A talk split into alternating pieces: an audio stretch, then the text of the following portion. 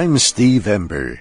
And I'm Barbara Klein with Explorations in VOA Special English. Today, we take you to one of the most popular and beautiful places in the United States. It is the Grand Canyon in the southwestern state of Arizona.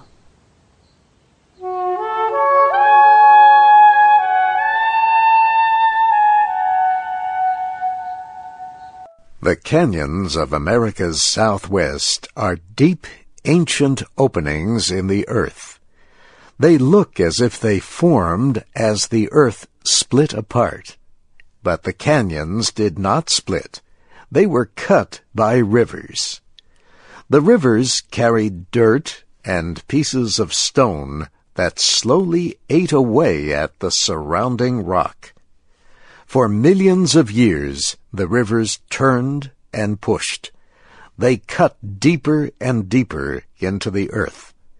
They left a pathway of great rocky openings in the earth that extend for hundreds of kilometers. The Grand Canyon in Arizona is one of the largest and most beautiful of all canyons. It extends 450 kilometers. The surrounding area does not make you suspect the existence of such a great opening in the earth. You come upon the canyon suddenly when you reach its edge. Then you are looking at a land like nothing else in the world. Walls of rock fall away sharply at your feet. In some places, the canyon walls are more than a kilometer deep. Far below is the dark turning line of the Colorado River. On the other side, sunshine lights up the naked rock walls in red, orange, and gold.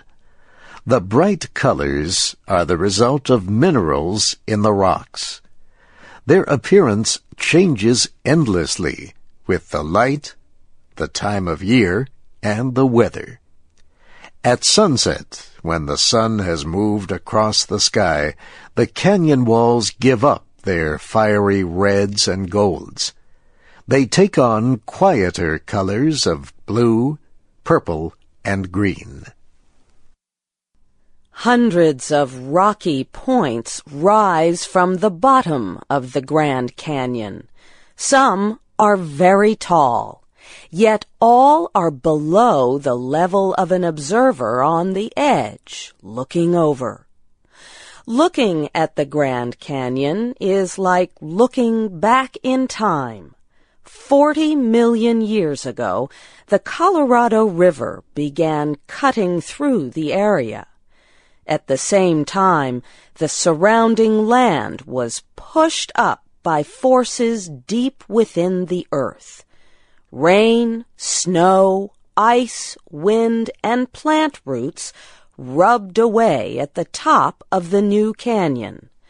Below, the flowing river continued to uncover more and more levels of ancient rock. Some of Earth's oldest rocks are seen here, there are many levels of granite, schist, limestone, and sandstone. The Grand Canyon has several weather environments. The top is often much different from the bottom.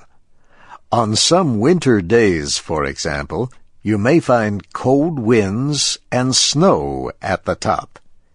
But at the bottom, you may find warm winds and flowers.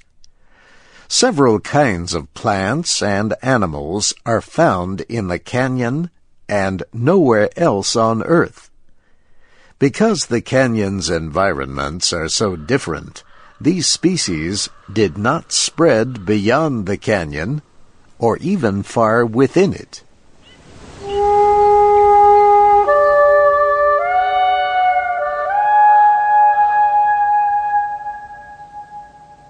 Native American Indians occupied the Grand Canyon 3,000 years ago. Evidence of their existence has been found in more than 2,500 places so far.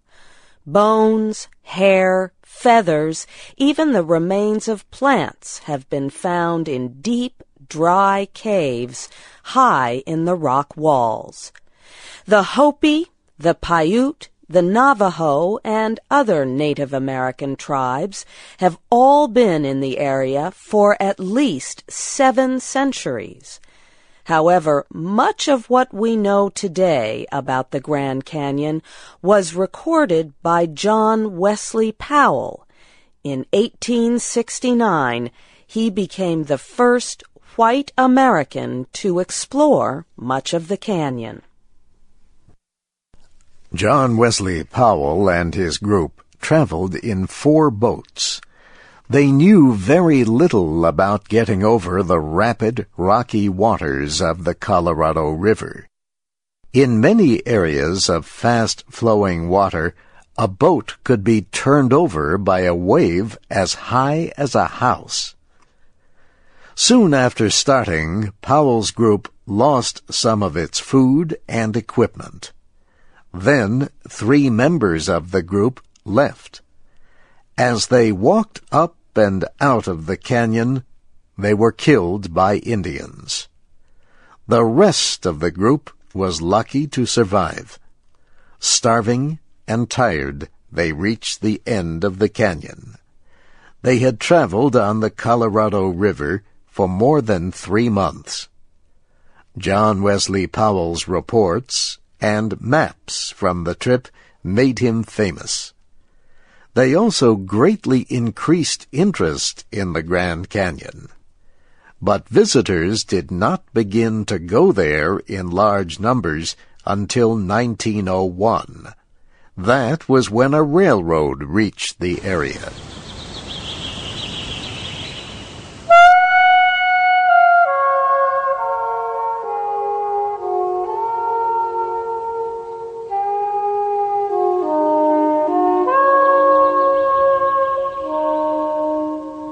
Today, the Grand Canyon is known as one of the seven wonders of the natural world. About five million people visit the canyon each year. Most visitors walk along paths part way down into the canyon. It takes several hours to walk to the bottom. It takes two times as long to get back up. Some visitors ride mules to the bottom and back. The mules are strong animals that look like horses. They are known for their ability to walk slowly and safely on the paths. America's National Park Service is responsible for protecting the Grand Canyon from the effects of so many visitors all waste material must be carried out of the canyon. All rocks, historical objects, plants, and wildlife must be left untouched. As the National Park Service tells visitors, take only photographs, leave only footprints. There are several other ways to visit the Grand Canyon. Hundreds of thousands of people see the canyon by air each year. They pay a helicopter or airplane pilot to fly them above and around the canyon. About 20,000 people a year see the Grand Canyon from the Colorado River itself. They ride boats over the rapid, rocky water. These trips last from one week to three weeks. Starting March 28, 2007, visitors can see the Grand Canyon in still another way. A huge glass walkway called the Skywalk extends 21 meters from the edge of the Grand Canyon. The skywalk is suspended more than 1,200 meters above the bottom of the canyon. It is shaped like a giant horseshoe. Visitors pay $25 each to walk beyond the canyon walls, surrounded by the canyon, while standing at the edge of the glass bridge. The Hualapai Indian tribe built the skywalk at a cost of more than $40 million. The tribe owns almost 400,000 hectares of land in the canyon. The Hualapai built the skywalk to gain money by getting more people to visit its reservation. The tribe says the area, called Grand Canyon West, will include a large visitors center, restaurants, and possibly hotels in the future. Some people say the skywalk is an engineering wonder. However, other people have criticized the skywalk and future development.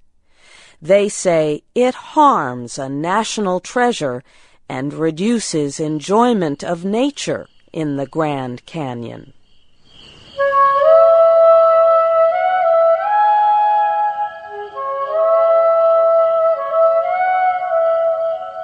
Many writers have tried to describe the wonder of the Grand Canyon.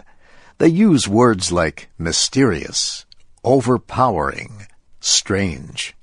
Yet writers recognize that it is impossible to put human meaning in such a place. The Grand Canyon exists in its own space and time. Some visitors say they feel so small when measured against the canyon's great size. One writer, who has spent a lot of time in the Grand Canyon, finds it a peaceful place. He says the almost overpowering silence and deepness of the Grand Canyon shakes people, at least briefly, out of their self-importance.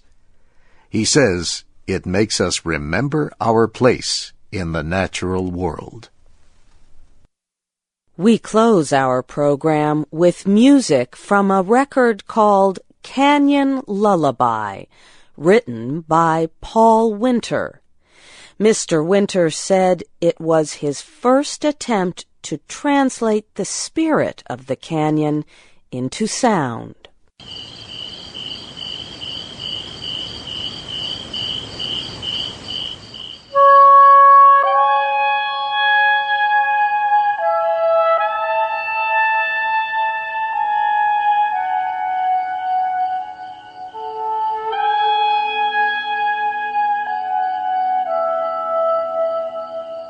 This program was written by Shelley Gollust. It was produced by Mario Ritter. I'm Steve Ember. And I'm Barbara Klein. You can find scripts and download audio at our website, voaspecialenglish.com. Join us again next week for Explorations in VOA Special English.